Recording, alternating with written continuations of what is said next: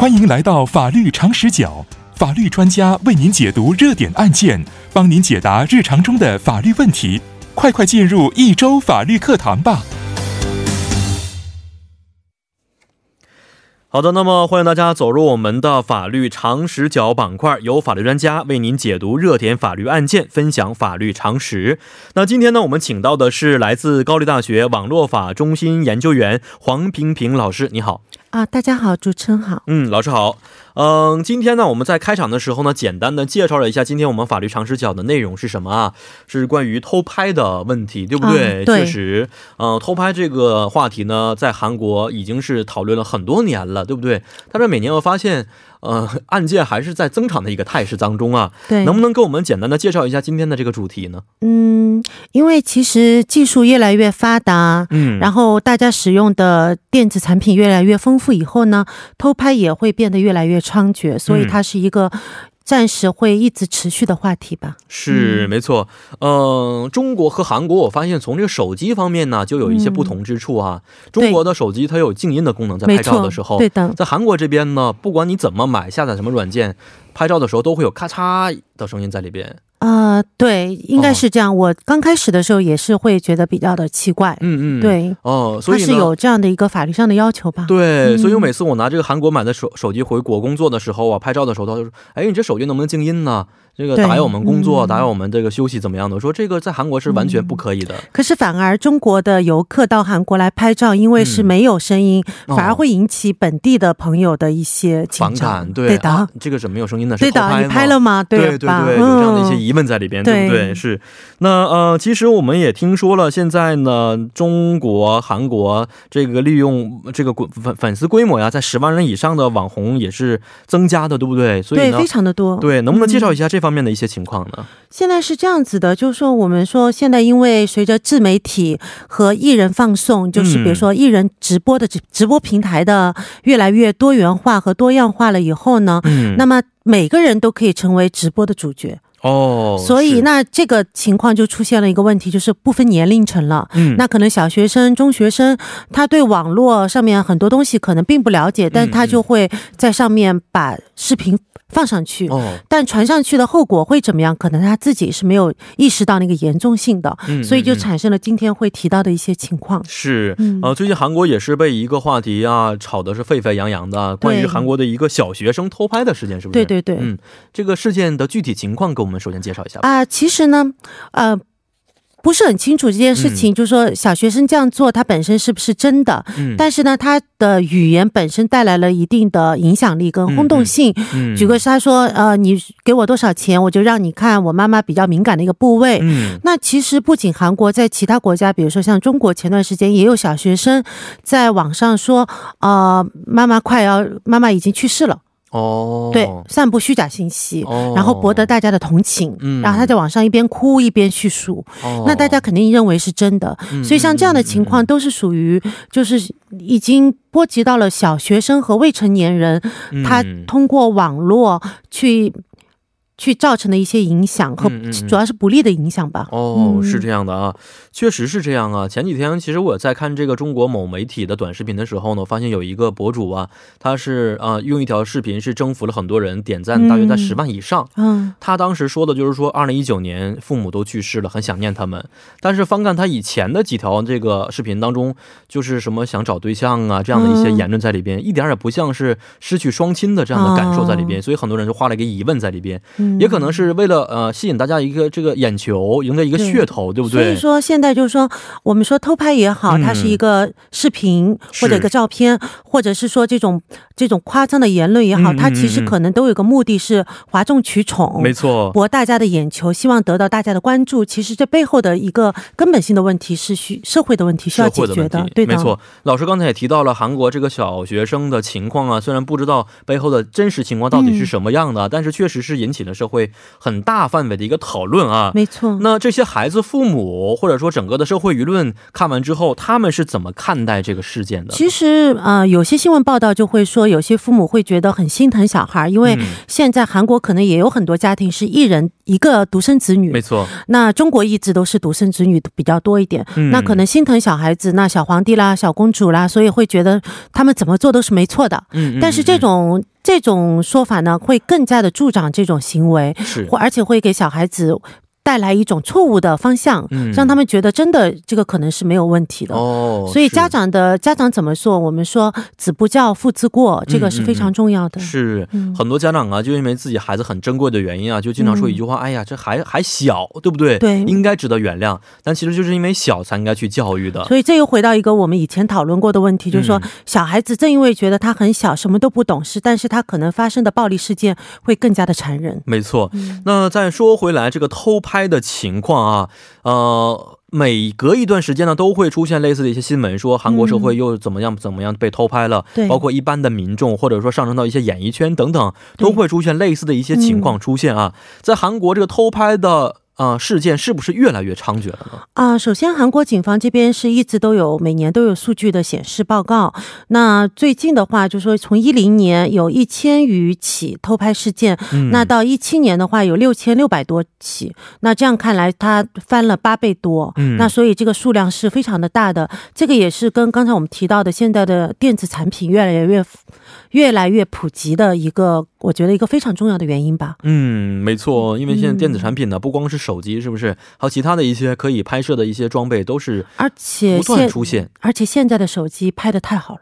哦，对，太它可以远距离，哎，对我就很担心这个东西。呃，现在除了这个美国这家，它可以作为一个非常好的偷拍神器。对啊，凭什么？是不是我们现在用的这个可能没有这样的一些功能在？其他品牌对中国现在第一品牌，我发现这个新出的手机比照相机的像素远五百米，拍的也非常的清晰。甚至有同学用这个手机拍月球表面，拍的很清晰，是不是？对，没错，挺可怕的一件事情。现在我最近就把家里的帘都拉下来了，我不知道对面的一些楼啊，能不能拥有这样的手机进行偷拍，对吧？是。所以，我我们也知道，其实偷拍的场所也是无处不在的。除了一些隐蔽的一些酒店呢，包括现在公共场所，也成为了偷拍者们他们比较猖狂的一些场所，是吧？对，因为我可能没有。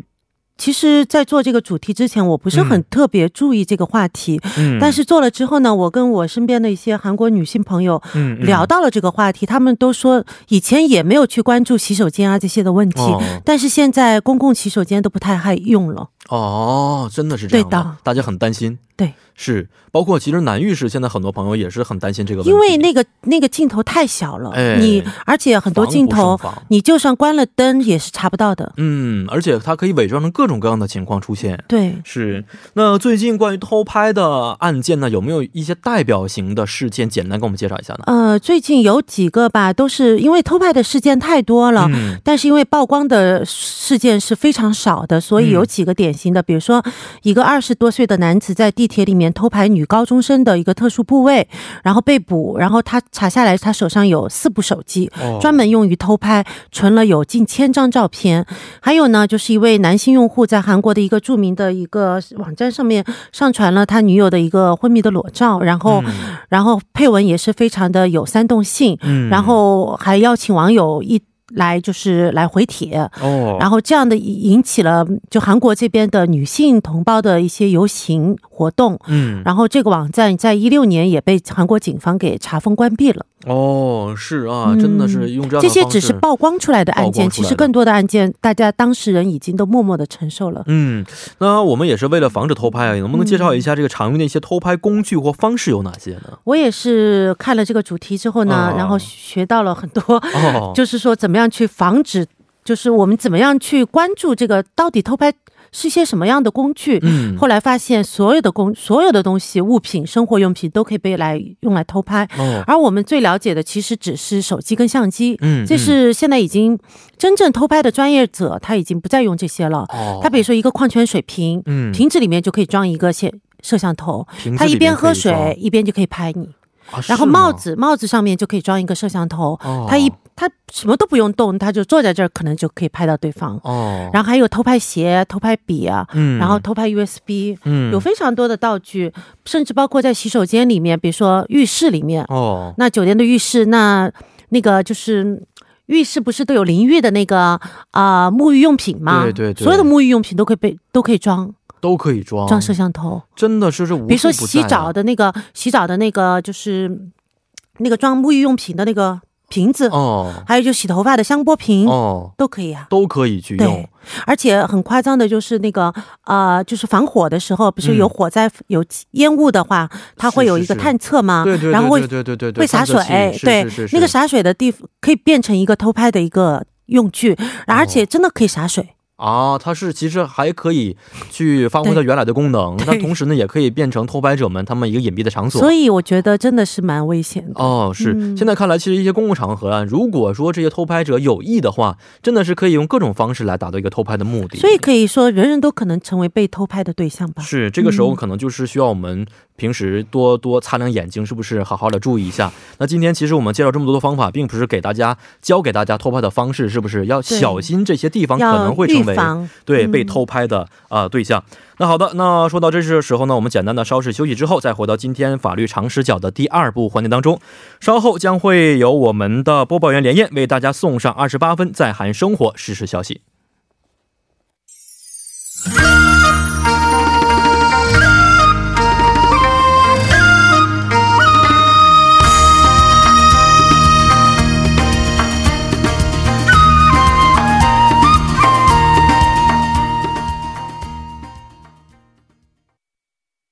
好的，欢迎大家回到我们今天法律常识角的第二部环节当中。那么今天呢，我们将会和黄平平老师啊一起聊一聊这个偷拍的相关法律话题啊。那刚才我们在第一部当中简单说了一下，最近呢使用的偷拍方式以及偷拍的工具啊，真的是非常多种多样，场所呢也真的是基本遍布了整个的公共场所当中，都可能会成为偷拍者们他们去违法行为的场所啊。那呃，生活在首尔的女性朋友们很担心这个问题。呃，刚才我们在休息的时候简单说过，韩国的一些，比如说酒店呐、呃或者汽车旅馆呐、都成为了他们经常去光顾的地方，是不是？对，所以生活在韩国首尔的女性朋友们，她们会感到安全吗？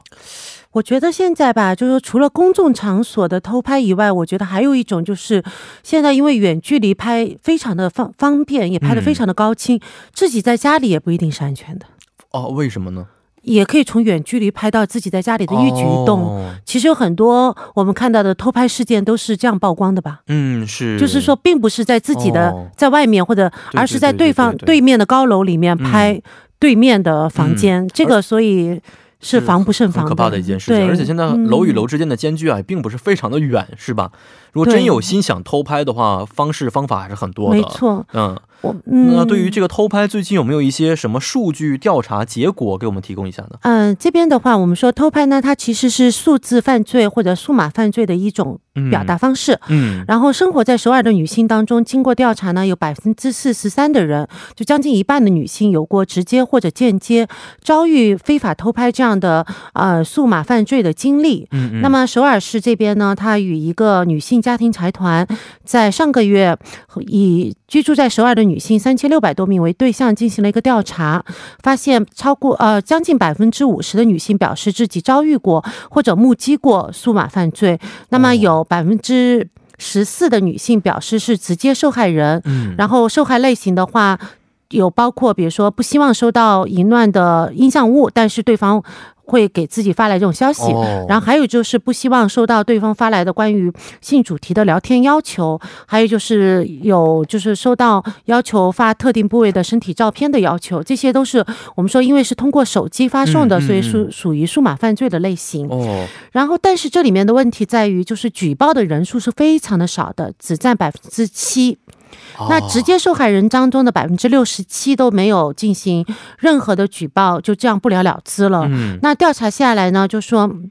有包括就是因为我们传统的理解，就是女性的社相对来说是比较弱势的群体，然后她可能会担心啊、被别人发现，然后接下来的生活会比较的受到打扰。是是。还有呢，就是有有的反映，就是说举报的措施是可能比较繁琐，程序一级一级的报上去，然后还有人不知道是向哪里举报，应该走什么样的渠道能保护自己，所以这些问题都是目前发现的一个主要问题吧。嗯，是，而且这样的发送一些照片呢，或者说应一些什么不不法的要求。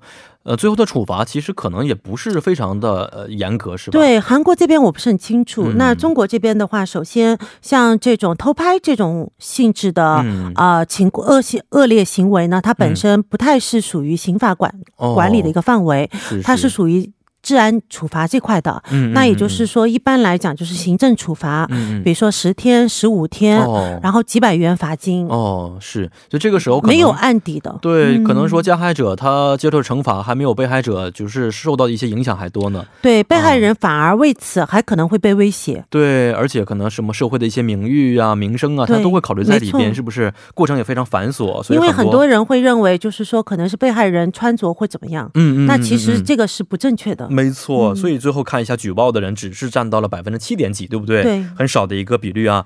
那我们也知道啊，今年上半年有一个案件也是牵动了很多国民的视线呢，就是关于偷拍的这个案件的情况，能不能简单的说一下呢？啊，可以的。其实今年上半年的案件呢，并不是直接去发现了这件事情，嗯，而是通过另外一件打人的事件，一个呃暴力事件，然后间接的去发现了这样的一个冰山，就是说拍偷拍韩国女性的这样一个偷拍的黑产业的一个冰山吧。嗯，那么比如说对女性下药进行强奸，然后拍摄视频，然后在不知情的情况下让他去啊陪陪客人，然后这样的一些恶性的行为是通过这样的。一个打人的事件。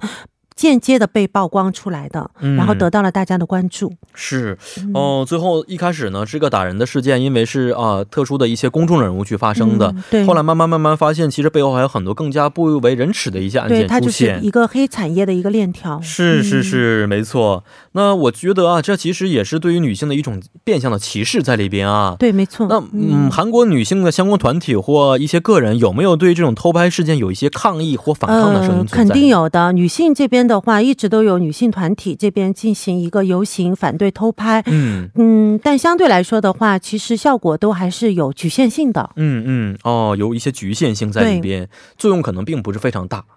对，因为它其实我们说这个偷拍这个产业，就像其他的一些啊一些黑色的产业一样。嗯，它成为一个产业的话，那么就证明它要。在短时间之内把它给取缔掉是比较的困难的，嗯嗯，再加上现在一个技术问题也是很困难的，是，因为全球要去偷窥摄像头监管这件事情本身是一个很困难的一件事情，嗯嗯，因为现在技术也越来越发达了。那我们说刚开始的时候，你如果在酒店里面，你把灯一关，你就能看到哪个地方有亮灯，有亮的就可能是镜头，但现在连。这样子都起不了作用了，而且用一些少镜头的这种工具买了回来以后，其实已经赶不上它发展的速度了，对的。所以从这个角度上来讲是非常难查的，而且还涉及到一个跨国的一个。黑产业的问题，那么又涉及到了一个跨国的监管和国际的监管。那么国家与国家之间在这个问题上面有不同的立场和主张的话，那要互相配合是很困难的一件事情。嗯嗯，是，呃，其实我们知道啊，这个偷拍其实就是用各种的非法的一些拍摄的工具进行偷拍啊。那我们把这些工具抵制了不就可以了吗？比如说我们监管一下一些摄像头的贩卖情况，我们手机的一些贩卖的情况等等等等。这样的话，就很多朋友会觉得这很。简单一件事情啊，为什么会现在变成很难去抵制？因为首先这些工具它本身是不不非法的，就是不是非法的，它是合法的。哦，那因为它它本身举个例子，它是为了社会的治安。那我们说全韩国都有 CCTV。它是摄像头，它是为了治安的，为了社会的安全和国家的安全。嗯，那它本身你是无法禁止它销售的，销售的渠道也是合法的，只不过使用的目的是非法的而已。哦，那举个例子，你买一个菜刀，你回家拿来切菜，那是合法的。但是你拿前两天有个事件在上海，就昨天，一个人一个男人男男生在那个拿着菜刀在街上砍人。哦，是，呃，前几年中国广州也是因为这个广州应该是什么亚运会的原因，对不对？啊，实行了一个叫菜刀实名制的政策，所以很多人 呃对这个采取了一些比较讽刺和抵制的抵制的态度在里边。但是现在想起来，如果这一个国家真的是出现非常严重的社会治安情况之下的话，这个菜刀实名制也是可以考虑的方法之一。只不过是在当时那个情况，可能是很多人觉得是不可以理解的。对，有一点。换句话讲，有点就是不太现实，对，或者也是矫枉过正。是是，他的出发立场是好的，但其实是真正实行起来，其实没有什么特别大的因为谁都可以持有菜刀嘛，因为你说拿来。切菜的话，有点像中国古代的时候，是不是？只要买刀的话，你必须有实名制，或者因为我们说刀是分类型的嘛。你如果是有一种，比如说砍刀啊，或者菜刀，它是有有一些刀具刀具是被禁止在市场上流通的。但是菜刀这个东西，其实因为它是菜刀嘛，而且是家里必须要有的这么一种工具在里边。所以在韩国这种的，比如说你拿个锅都可以把人给。只要是想做的话，其实方法有很多。所以什么工具都可以拿来被还是没有从根本上去解决这个问题的源头出现。徒手都可以把，就是把人伤害致死，是是吗？以前的话，我们更多的是听到的说日本呢，这偷拍的事情是比较多的啊。也不知道从几何时，说韩国也变成了一个我们不好听的话，就是偷拍大国，对不对？对韩国这边，美国有一家民权的机构，他曾经对一千六百名韩国人进行过调查，显示呢，有百分之二十三的人曾经发现被偷拍，并且这些偷拍的视频，其实为什么会形成一个偷拍的产业？它主要是为了，呃，为了就是在那个我们叫做暗网。就是说，因为比如说百分之八十的网都是暗网，百分之二十的网是明网，在暗网这个市场上，它要进行流通，那就是一些淫秽物啊，或者是有一些利益，对的，是有是产生经济利益的。嗯嗯。那百分之九十三的人因此患上了精神疾病，然后超过百分之五十的人想过自杀。所以其实韩国的情况也不容乐观的。嗯。那从一二年到一七年，韩国这边跟偷拍相关的案件超过了三万件。一七年就有举报案件就有六千五百件，嗯，但是被逮捕和拘留的只有不到百百分之二哦，所以这个数量应该讲说是完全不够的，是，所以才这么猖獗。大家觉得其实违法的话也不会被法律去所惩罚，是吧？而且我听说刚刚老师说的这个暗网啊，很多的一些服务器都是在国外。这个韩国想要去打击的话，呢其实这个呃长臂管辖管不到那个地方，因此在对于呃缴毁这些暗网的情况之下，其实方法还是有限的。而且就是我们说到服务器这个问题的话，那比如说这个国家禁止，那就把服务器放在外国，嗯，但是这就又涉及到了一个跨国的一个问题，跨国的国与国之间的协助问题。是，但是在协助这个问题上面，因为国家与国家在安全和治安和国家安保上面的标准和立场是不一样的，所以是很难配合的。是，而且还有一个优势，打击的这个速度其实是很滞后的。有这个网站之后，你才可以去打击；但是有这个网站的时候呢，已经是扩散到某个程度了，对不对？而且因为有一个问题，就是偷拍它带偷拍带来的一个，就是说我们说直接的，它不像是比如说贩毒啊，或者一些其他的，比如说贩卖人口带来的更直接的一种损害。嗯嗯。那偷拍是偷拍的。特点在于波及面广，但是损害好像又没有我们想象的那么来的直接，哦，是，对吧？所以这个是一个看不见的一个精神上的被偷拍了，其实都不知道。对，一个精神上的损害是是，但是他这个精神上的损害如何去界定，这个也是一个问题。没错，它不像你说贩卖人口或者贩毒，它是一个直接的一个损害，对的。是，那。在这么猖狂的情况之下，政府有没有一些举措出现呢？啊，最近的话，首尔这边就会计划为这个偷拍的受害人建立一个线上和线下贯通的一个支援平台。嗯，那具体来说的话，首尔的地方检察警察厅、首尔教育厅和全国性暴力商谈小协议会，然后韩国大学性平等商谈小协议会将一起成立一个啊，在首尔安全这样一个名字的项目。嗯，然后呢是是在线的项目，帮助这些受到这个。手机偷拍的受害人，他们去支援他们在这个平台上面去举报，然后为他们提供一个，比如说陪同警方陈述，然后支援他们起诉加害人，然后为他们对接心理商谈师这样的一一一系列的服务吧。嗯，哦，所以还是有一些措施在里边的啊。那作为我们普通人，平时怎么去防止这个偷拍呢？我觉得其实有句话叫做“防不胜防”吧。嗯，其实好像在偷拍这件事情上，就是。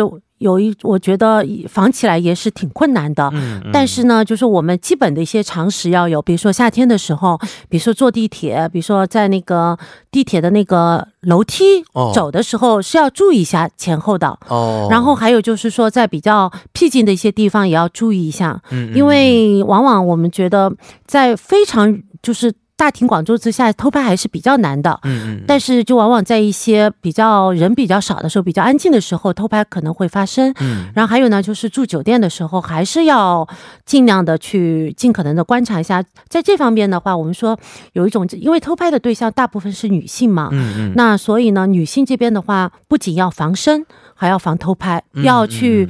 最好政府能够或者学校啊都会组，因因为以前学校都会组织防身的那个，那是是是讲座，然后请就是我们因为是法学生嘛，都会请警察局的。警察来给我们上课，教我们防身术。嗯嗯。那其实现在我觉得，不仅防身，也要防偷拍，也是可以请警察来到学校，然后为大家做一个普法的一个教育吧。是啊，所以多种方面一起结合的时候，才可以引起大家的警惕，是不是？是的。好，今天也是非常的感谢黄老师啊，咱们下一期节目再见。好，谢谢。嗯，再见。好的，接下来为大家带来的是帮您解答板块。